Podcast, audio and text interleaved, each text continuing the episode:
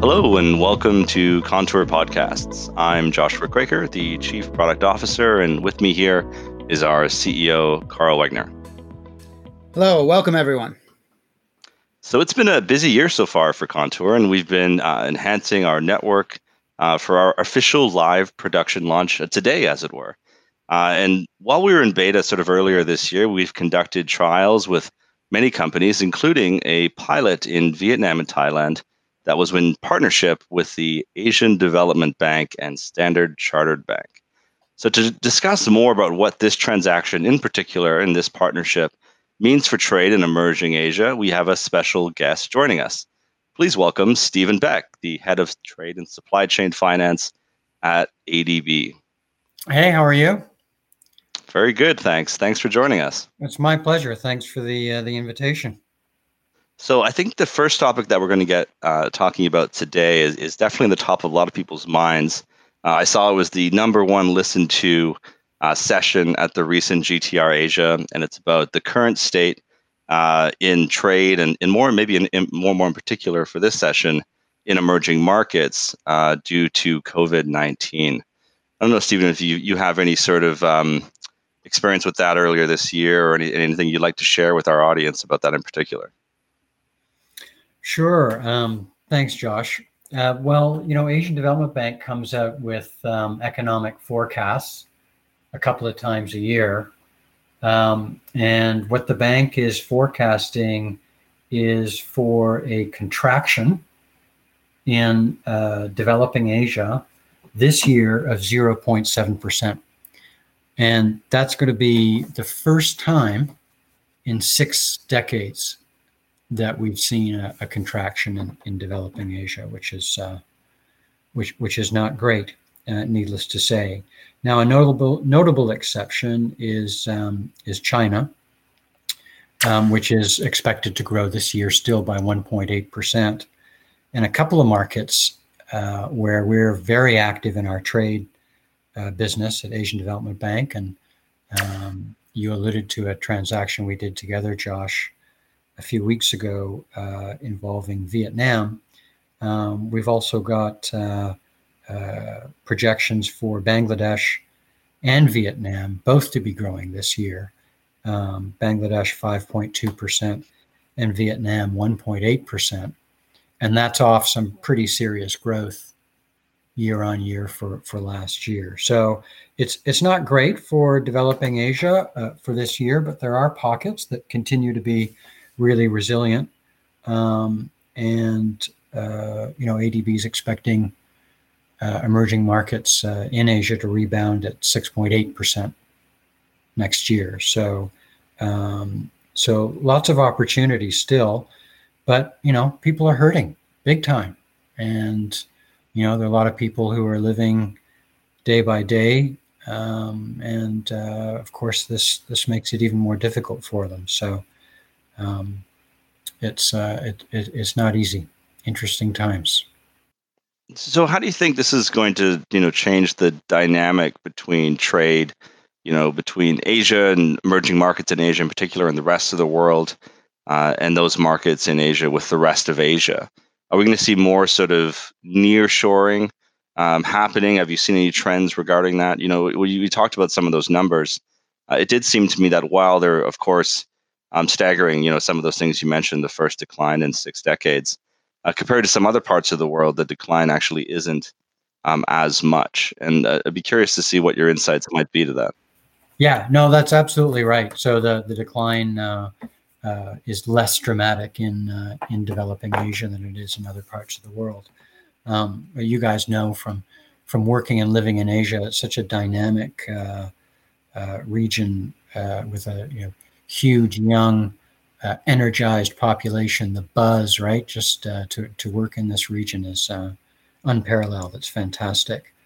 Um, well i mean before the the pandemic we saw some very natural shifts um, certainly from asia to countries like vietnam and bangladesh right? And uh, and and cambodia for uh, manufacturing and production of a whole range of different uh, uh, different things. Um, so I think we see that that trend continuing. Another trend that we we're going to see continue is the increase in intra regional trade, as you've got you know Asian countries again. This the buzz, the energy, growing at a clip that's unparalleled anywhere else in the world, um, and so you're going to see you know naturally uh, Asian countries continuing to increase their their trade with each other. So um, I, I think those kind of trends are are set to to continue. Yeah, that's absolutely true. You think about it, the the buzz and uh, the amount of young young people. I mean, I, I remember spending time probably about 20 years ago in, in, in Vietnam and Bangladesh, and, and it was just sort of the beginning of of of export business and the apparel um, textile businesses, and you could see that they were again they were taking uh, a lot of um, uh, uh, expertise and investment from other Asian countries, but they were putting it into these, um, you know, the lesser developed countries and and tremendous potential. And you saw what they were building and and, and doing. And and uh, you know that was 20 years ago. My my my last startup, and now now here again, seeing the same thing and seeing a lot of um, real interest in in Contour in. In, in Asia, in Vietnam, in Bangladesh, in, in Thailand, right? So some of these key markets where export trade um, is is is really essential, um, and uh, and they also see the. I think they're more open to some of the digitalization um, opportunities, and uh, and and the banks and, and corporates really want to to take advantage of of of being quicker, faster, uh, you know, being more competitive. So, Carl, you know, I think that's a it's a good point as well as Steven, in terms of you know exports and trade being a great way to increase growth uh, and to sort of take these declines and turn them into opportunities. Uh, in a lot of these markets, I think most economists would agree that uh, that trade is is definitely going to be a major driver of this. But what barriers um, do these companies face uh, if they want to start exporting? Uh, if they need to start importing and exporting with some neighboring countries or even more far-flung destinations? Um, what sort of challenges are they facing on a normal basis if they're just entering the market or just wanting to expand uh, their trade networks? Well, you know, Josh, I think it's interesting. I mean, we've seen a lot of rhetoric around uh, how difficult it is to to trade. There've been, you know, lots of lots of talk of trade barriers um, uh, and so on. But but what we're starting to see is that trade has proven to be a lot more resilient than I think a lot of people had had thought, certainly at the beginning of the year, where people were writing off globalization and, and, and trade and so on. And, and so we're seeing it rebound faster, certainly than after the, uh, the global financial crisis. Um, uh, you know, COVID hit and trade declined more um, than than since the Great Depression. Um, but uh, and, and, trade does remain below pre pandemic levels. Um, but over half of that loss has been recovered uh, since June, or by June, rather. Um, uh, you know, the new export orders are, are growing in 14 of 38 economies um, now, compared to, you know, just four economies in June. Uh, China reported 9.5% growth in outbound uh, shipping in August compared to previous year. Um, you look at South Korea, uh, they too have, have uh, uh, in September, the first 10 days of September, saw only a, a 0.2% drop in exports uh, off the same period last year. So, um, you know, I think trade is a lot more resilient than than people had been uh, had been thinking. And as you say, Josh, I mean, it's uh, you know, if you look at Asia over the past few decades, trade has lifted millions and millions of people out of poverty, and it's going to be critical to to to to, to getting out of this pretty deep hole that we're in. So, um, yeah, sorry I didn't talk a lot about barriers, but but I think what you know, one of the barriers, again, if I look at it from 20 years ago to to now, is technology, right? So technology is an enabler, right? It's I think it's taking one of the enablers to take away those barriers, right? I mean, before, not everyone had the. This was early days. Not everyone had the internet right? That internet thing. Um, but now, you know, everyone has internet or smartphones, and and uh, you know, I think it it is a, a tremendous, you know, it's ubiquitous in not everywhere in these emerging countries, but a much higher you know, percentage of the population has it, and that a- enables them, you know, using technology to play on the same the same level, the same playing field as as the larger players, right? So smaller companies, as long as they have an internet connection, you know, they can get online and they can market their goods. They can use they, they can use systems that are that are based on the internet. That again, they they don't have to buy software, right? They don't have to build buy so much infrastructure and and I think that's technology is going to continue to be an enabler for for smaller companies to to also be able to to to compete. I just wanted to to respond to something that Carl said. I completely agree on the on the tech and and in terms of the barriers. Um, I mean, through this COVID period, of course, we had physical barriers, right? I mean, uh, people couldn't get their workers uh, to to you know in, in fields or factories, whatever. They were in quarantine. They didn't have trucks to move stuff or planes. Ports were shut down. There are a lot of physical barriers, right? Um, physical barriers. You're talking about. Uh, you want to shift into trade finance, uh, Josh. You know, the physical barrier of just being able to move documents around in in, in trade. Um, uh, you know, I think you know we need to take some silver linings out of this horrible crisis, and one of them, I think, uh, you know, to both both your points, is uh, the importance of digitization. I mean, we've known for some time that that trade finance and trade is ripe for disruption. Um, and you know, this crisis has, has shown us just how uh, vulnerable uh, global trade and supply chains are to this sort of antiquated sort of infrastructure, if you will, or sort of trade ecosystem. Um, it, it's uh, and it's a dangerous thing, right, for all of us, because it means that we may not be able to get critical goods to where where they're needed. Um, so yeah, the tech is is so there are barriers, and and and I think tech is offering us a, a you know really important way of closing some of those, resolving some of those impediments, and uh, and making you know supply chains and global trade more robust and secure. Yeah, I think it's been really interesting to see that um, ships have been able to move goods, but if the documents can't move, then the goods can't be released. Uh, and you know, this is obviously a symptom uh, of some trade finance processes that that are probably a bit overdue in terms of being uh, transformed, which is of course something that that Carl and I have been working on together with you, Steven. Um, so, so there's this number I wanted to, to ask you about, which is I'm not sure where it came from. It's the WTO, ICC. It could even be uh, in collaboration with ADB, but it's this 1.5 trillion dollar hey, trade that's finance. It's that's this global number. number. No, that's that's the anyway. That's we're, we're the first, if I may say so, to uh, to to quantify the global trade finance gap. So yeah. uh, we I don't know how old it is. Yeah, you, you you're hurting me again, Josh. This is getting this is getting nasty. It's not that old.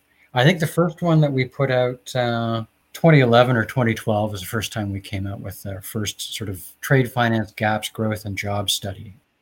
Well, it was a great number, and it's been it's been widely used, I think. But I would just wanted to ask you: Is it what's the direction of travel that we're in now? Here in 2020, you know, coming on a rebound. Obviously, obviously, this has been a major impact with with COVID. But if you take that out of the equation a little bit, uh, do we see that gap shrinking?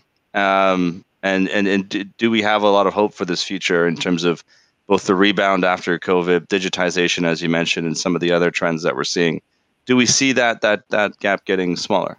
Well, I don't think so. Last time we uh, we did the the study was uh, last year, and the figure was uh, was 1.5 trillion again. No surprise, uh, the most underserved market segment is SMEs and women uh, led uh, firms fared even worse uh, in terms of getting their their financing needs covered on on trade. Um, and no doubt, you know, this crisis has exacerbated that that number, right? I mean, financial institutions are uh, worried about non-performing loans and and what uh, what's going to happen in the next few weeks and months that uh, ahead. Um, uh, you know, uh, uh, liquidity is tight, and and when it is tight, naturally you're going to have financial institutions looking after their biggest uh, and, and and longest standing sort of clients, not so much the SMEs, right? So I think I think that gap number, which uh, you know is is probably exacerbated. There aren't any hard hard numbers on that, but certainly anecdotally we know that financial institutions have have pulled back. Um, and you know, as we mentioned before, that's going to hit at our ability to to get ourselves out of this hole.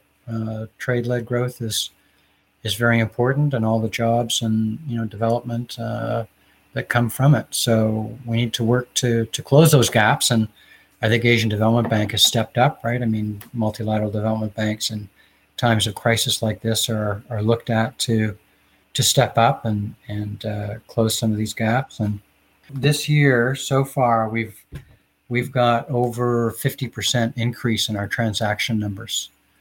Um, so I think by the end of the year, we'll we'll do about five and a half billion dollars uh, uh, in in business, um, and uh, uh mostly in uh, our, our biggest. We're in 21 markets, but our biggest markets are Vietnam, Bangladesh, Pakistan, and Sri Lanka.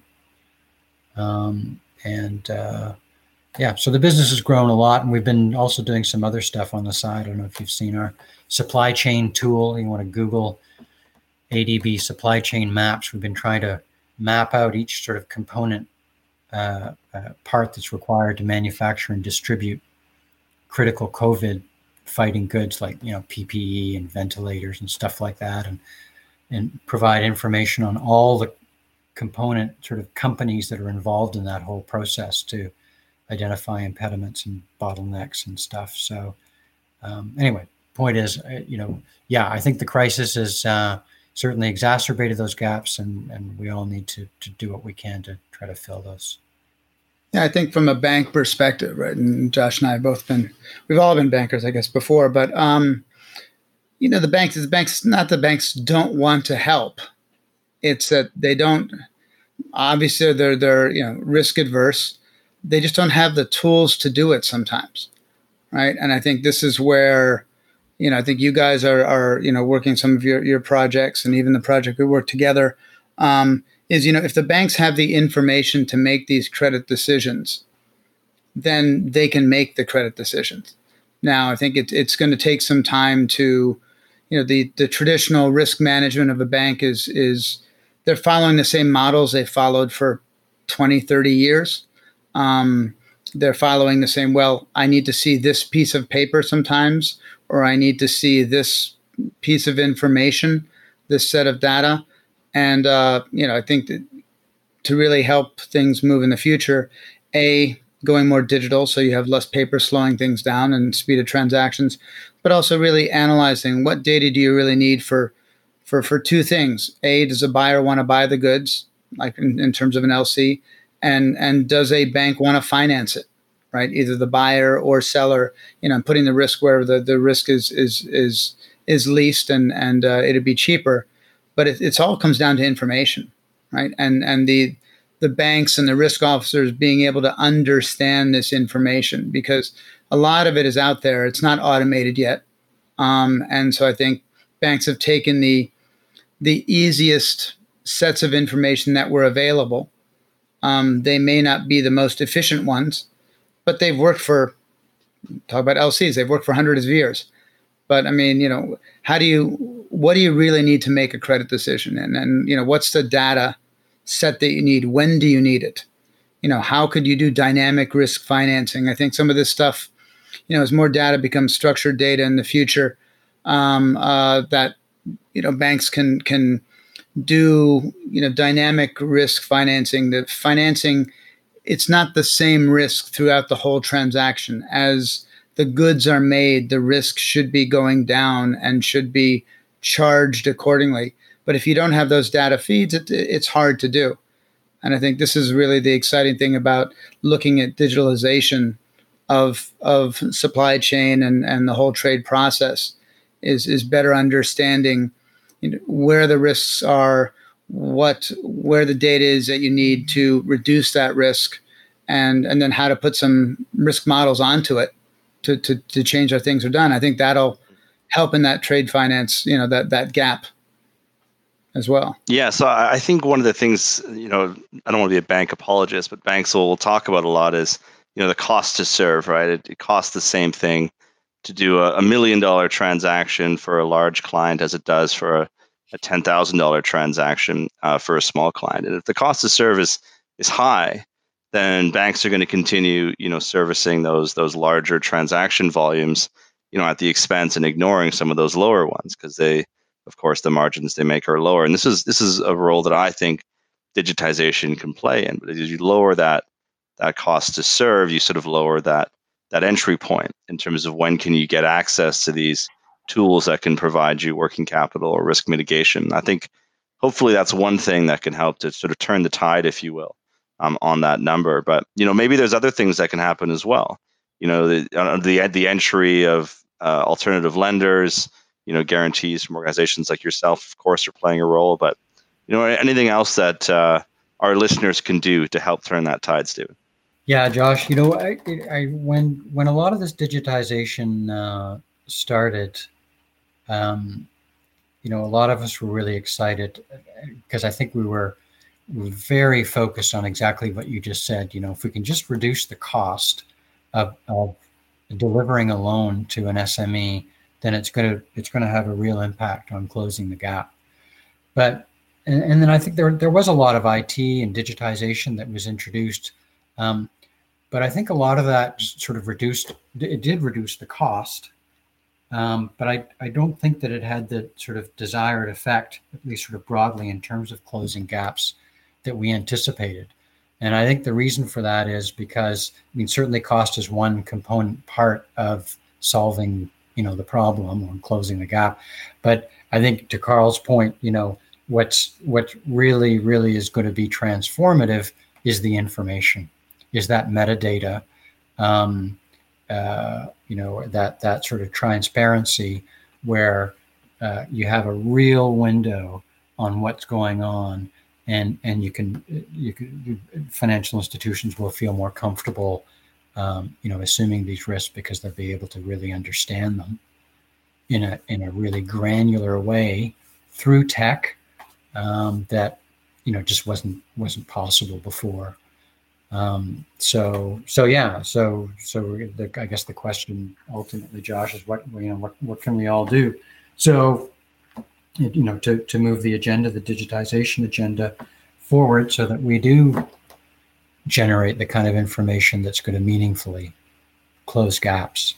So you know, I think well, one thing certainly is uh, in order to to generate the sort of metadata to do that kind of thing, um, we need we need need more interoperability, right? So we need interoperability at a couple of different levels. And one level, we need it between all these sort of different platforms and stuff, like like yours and, and others.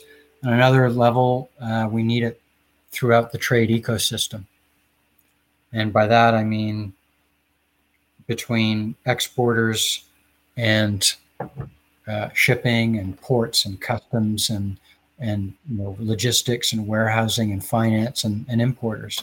And if we can make that sort of you know the level of digitization interoperability between all of those sort of component parts of the trade ecosystem that would be totally transformative in terms of the sort of information that would become available um, the the productivity would be you know unbelievable the cost the cost savings the efficiency that would be driven through the system to lower barriers to entry. Um, so, I mean, on, on, on that front, in terms of you know what we need are, are digital standards and protocols, and that's critical to drive that interoperability at those two levels. So, with the International uh, Chamber of Commerce and the, the government of Singapore, we're creating something called the Digital Standards Initiative to do exactly that, to create those protocols and standards to drive interoperability. So I think that's one piece.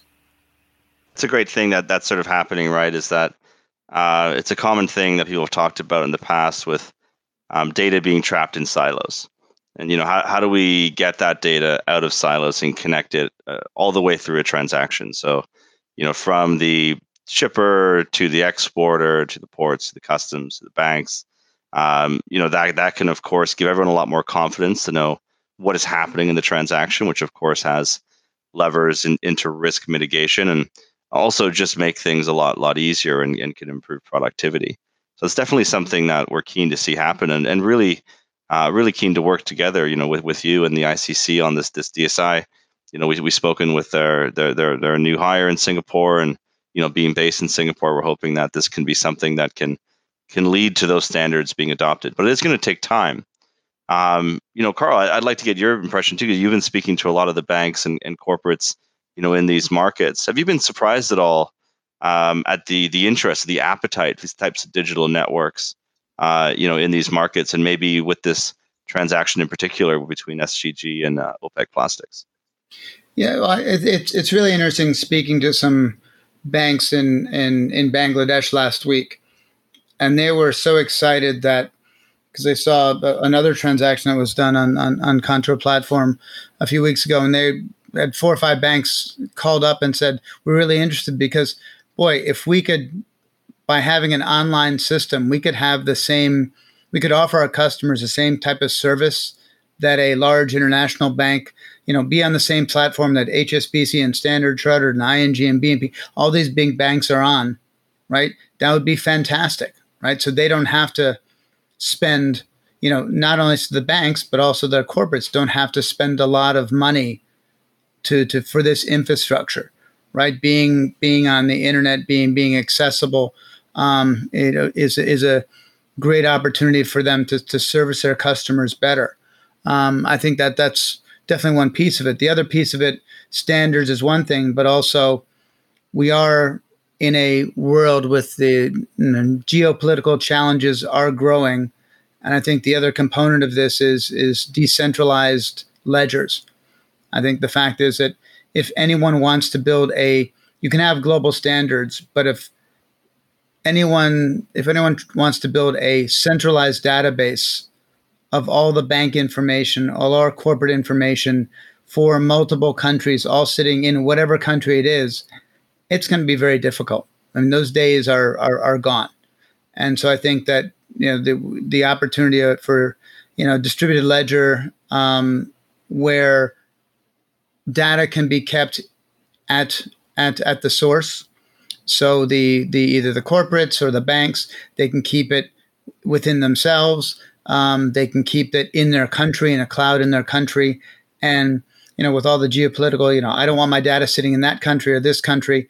Distributed ledger is an opportunity for you know the systems to create a um, a, a, uh, a platform, a way of moving that information between the players without having a central database, and that's that's that's sort of the I think the last piece of the puzzle that you know, we've been looking for. I've been looking doing this for for 20 years, and and uh, you know, without distributed ledger, centralized database is really challenging. No one wants their data to be somewhere else, and now even more so in these days of trade wars and stuff like that. So I think it's a it's a great opportunity now to to use this new technology along with the standards to to roll things out. Yeah, I was just thinking as you were talking about that, Carl. It's almost like we need infrastructure. People talk about building infrastructure a lot to help support trade, and that could be physical infrastructure, you know, ports and things like that. But you know, I think digital infrastructure is also required. So, you know, having standards without infrastructure doesn't help us, and having infrastructure without standards also doesn't help you. Imagine trying to build a railway system around the world and no one talked to each other about what gauge the rail was going to be.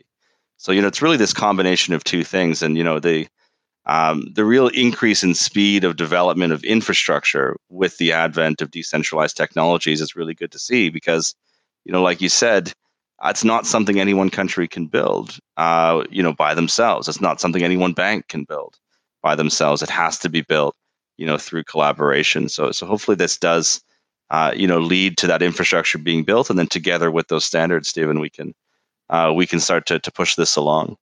Yeah, Josh, I, I think I think you think of the same term actually that that we need to put in place the infrastructure so that the digital agenda really can move forward and and the, the standards and protocols is, is one is a leg of it. Um, another leg, I think, is um, uh, countries adopting the um, UNCITRAL sort of model laws on on uh, you know digitization, right? So as you guys know, there are countries that, that don't even recognize a digital bill of lading or something as basic as that. And without that infrastructure, that sort of legislative infrastructure, there's only so far we can go. So that's that's a second piece. And I think you know banks like ours that are between public and private have a, have an important role to, to play in encouraging governments to uh, to adapt those laws. Um, and then, you know, another piece of the infrastructure, I think, is uh, this relates very much to the the metadata we were talking about before, is these uh, legal entity identifier, which I think you guys have been promoting as well, right? Um, I mean, if you've got metadata that you, you think of it like an ocean, and a, an SME like a grain of sand in that ocean, how are you going to identify that grain of sand without a unique global identifier, right? Um, so I think that's another piece of that infrastructure that. Uh, yeah, no, absolutely. I think it's it's a great example, right? Identity has been something that matters so much when you have that infrastructure in terms of who are you on that network. Uh, you know, where, where we have certain standards today in the world, LEI I think is one of the leading one for corporates, and I think we just need more adoption of it. Uh, I think the same thing as you mentioned, you know, countries who haven't yet adopted or uh, allowed digital infrastructure like a electronic bill of lading yet. Um, you know, we need that adoption um, of these standards. I think it can really push this along further, and I, I, think that's sort of the accelerant maybe that, that that that we sort of need to get this across the line. Um, you know, one of the things about wet ink signatures is also an interesting point.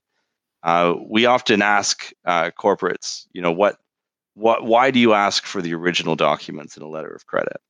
You know, when you put in that requirement for an original signed invoice, you know that that instantly creates the need for paper.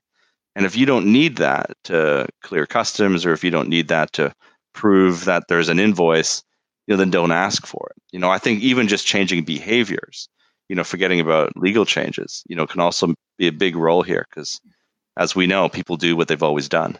Uh, so I think that can be a big piece of this as well. I think when and hopefully, you know, COVID is has has opened that door. I think people. I heard someone say that you know digitalization. People sort of had one foot in, but now they have both feet in now because COVID's made them realize that if I not having that piece of paper, I can't get to the office. I can't stamp that thing. You know, you business can't go on and I think it's hopefully corporates and but definitely uh, you know uh, regulators as well and, and governments are are seeing this as an opportunity to, to to move forward. I was talking to one of our partners and they said that they did certificate of origins and they did an average of six new countries a year and in like three months they had 60 countries join up right so that acceleration um, so I mean, hopefully the the you know one of the one of the advantages of of of you know this terrible situation is that you know people see digitalization as a way to to be more efficient and and get out of some of those paradigms that you have to be in the office, you need that piece of paper, and why? Well, it's always been that way. Well, let's rethink that and I think I think that's from from corporates as well as as regulators. You know, hopefully there's there's a there's an opportunity here, and I think we've seen a lot of it happen already. But hopefully it doesn't doesn't slow down. Right? There was sort of a a panic maybe three or four months ago, and hopefully that that impetus uh, can can keep on going um, because uh, it's going to move things so much quicker than it has in in a long time.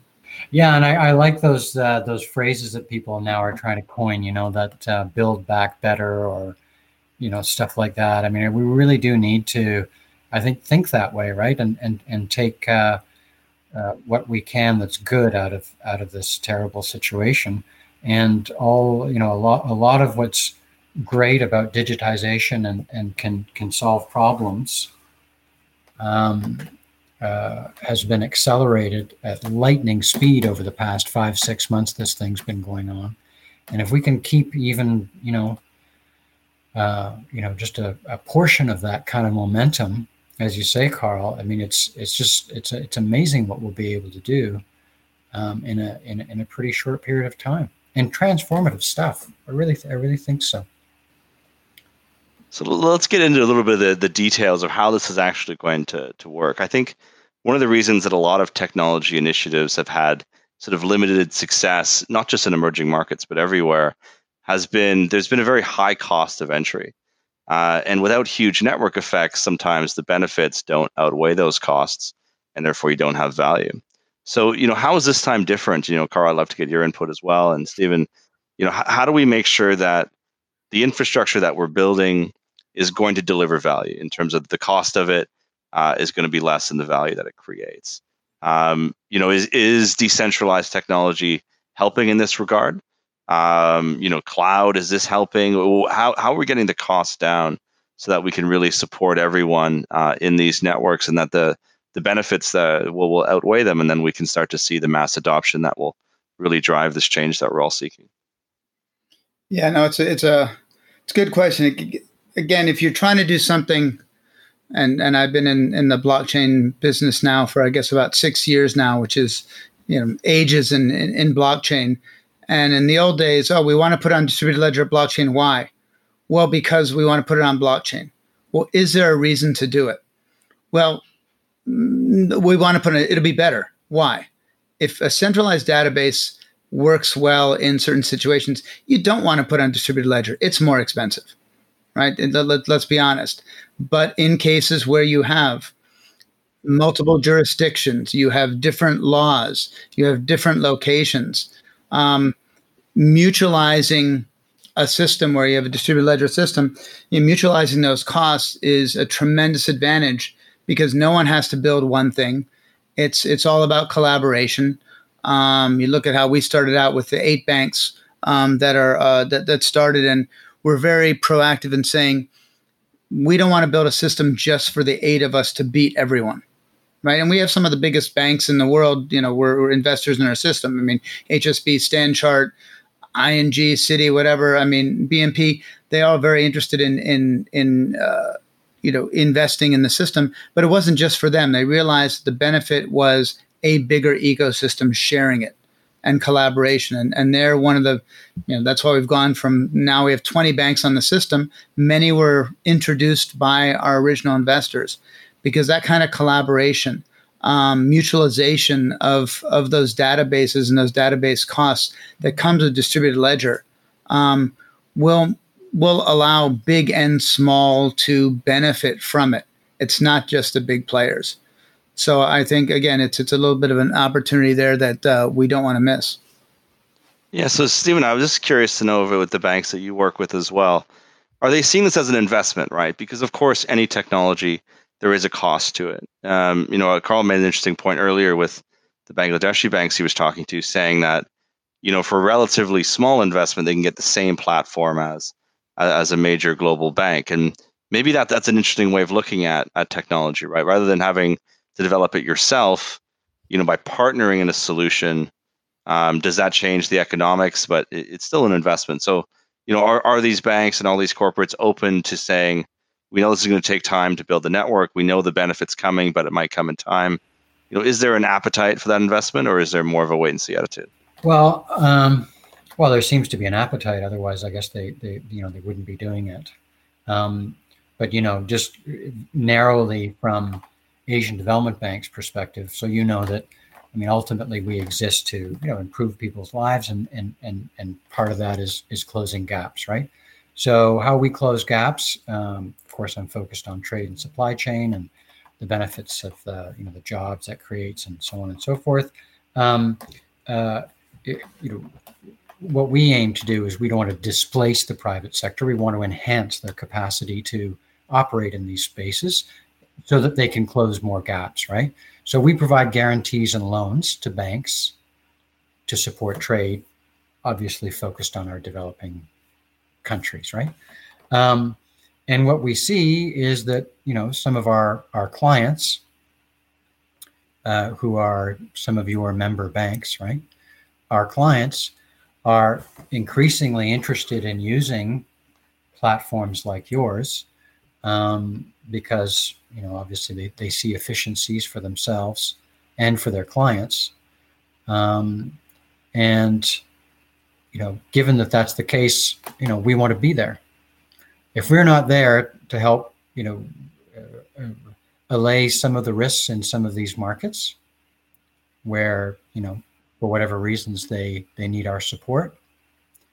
Uh, if we're not there, then, you know, the concern is that, that a lot of these banks that do want to join platforms like Contour, you know, they they may end up transacting with all sorts of parties, but not so much in, you know, countries that are of concern to us, like Bangladesh and Pakistan and and so on and so forth.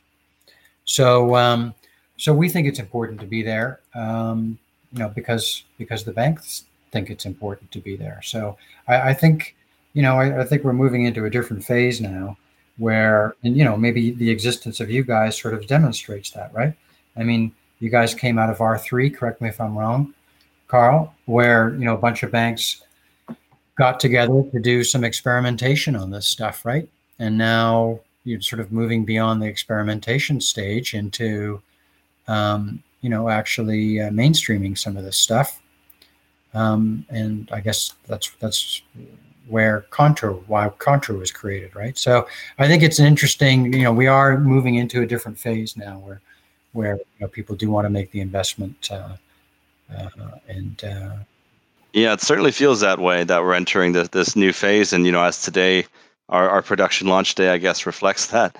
Um, so, so maybe any any, any closing words, uh, Carl, and then Stephen as well, before we uh, say sayonara on this this podcast. I mean, I just say it, it, it is, you know, interesting to see. And we look at emerging markets and, and uh, being able, I think it's between COVID, um, between uh, technology being a little bit more ubiquitous, uh, I, I think it's a tremendous opportunity for SMEs, small banks, to be able to participate in the global economy I think it's probably the, the the opportunities are much bigger now than than ever before. I don't know how much it's going to change the 1.5 trillion that still seems to be sticking over over the last eight ten years, but uh, I think this is a tremendous opportunity to make some progress, and and and platforms and partnering, um, collaboration. Uh, I think is is is the real way to do it. Um, because no one can do it by themselves, and if you do it by yourselves, you're always going to have, you know, one side of you're always thinking of, of one side of the balance sheet your your own side right? Collaboration you know i think and everyone wants to help these smes everyone wants wants to do it. But to do it one bank to do it by themselves is is is, is difficult but a group of banks and collaboration you know and of course development banks you know like adb and others you know sitting with with one foot in each side um, are an important piece of it but i think it's it's a tremendous opportunity now to take advantage of. And I think, as, as Steve you said, it'd be terrible if we lost lost that momentum. Yeah, yeah, absolutely, Carl. And your your point on collaboration. I mean, you think about it, that trade ecosystem. I mean, I think you've got at least eight parties involved in in in an in an import slash export transaction, right? So how do you and spanning different jurisdictions and so on, of course. So how do you how do you really make that work better without collaboration? That's just not possible. Um, and and that's I guess that's part of the fun, right? Part of the challenge, part of the fun. But um, but you know, trade is critical to uh, to growth, to development. Global trade is not dead, despite a lot of the uh, the rhetoric. Um, comparative advantage and market forces are going to to make sure of that. Um, and uh, uh, we've got to remove as many impediments and barriers to trade as we can to see as much of that kind of growth as we possibly can so it has as much of, of an impact good impact as it possibly can and you know digitization is going to be an important important part of that and it's great that you guys are are doing your bit in that whole process and as you as you say carl uh, let's let's take what good we can from this this tragedy and uh, and keep the momentum going so uh, thanks very much for uh, for this opportunity, guys. Trade finance is a team sport, right? We got to work together. Okay, well, I think that's all the time we have for, for this episode. I just wanted to, to thank you, Steve, uh, for the great insights and for speaking with us.